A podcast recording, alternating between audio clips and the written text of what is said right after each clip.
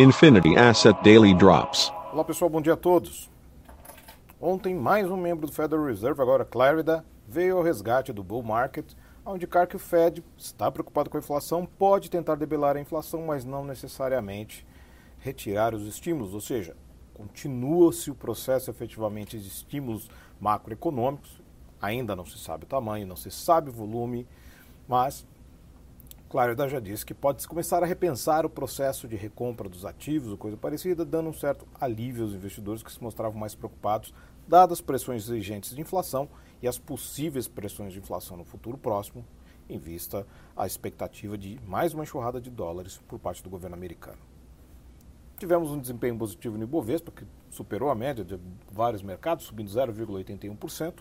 O dólar continuou caindo na faixa de 0,38%. De novo, os exportadores estão confortáveis a trazerem de volta os reais ao Brasil. Isso já se mostrou em, diversos, uh, em diversas ocasiões.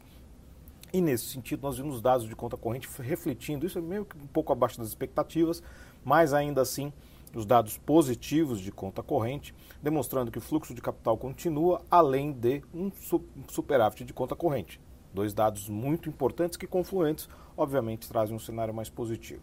E esse cenário de conforto ele pode se refletir no dólar, que óbvio não é somente ele o aspecto principal da inflação, mas traz sim um alívio importante na inflação de curto prazo.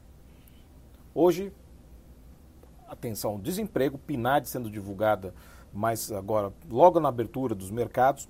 Atenção à PNAD exatamente por conta desses números do, do, do CAGED que foram divulgados hoje abaixo das expectativas, pedidos de bens duráveis, PIB nos Estados Unidos vendas de imóveis pendentes e dados fiscais no Brasil do governo central. Lá fora chama atenção nesse momento futuros de Nova York negativos e bolsos na Europeia ali meio divididos e o dólar caindo contra a maioria das divisas. É isso aí, pessoal. Tenham todos uma ótima sessão e bons negócios. Infinity Asset Daily Drops.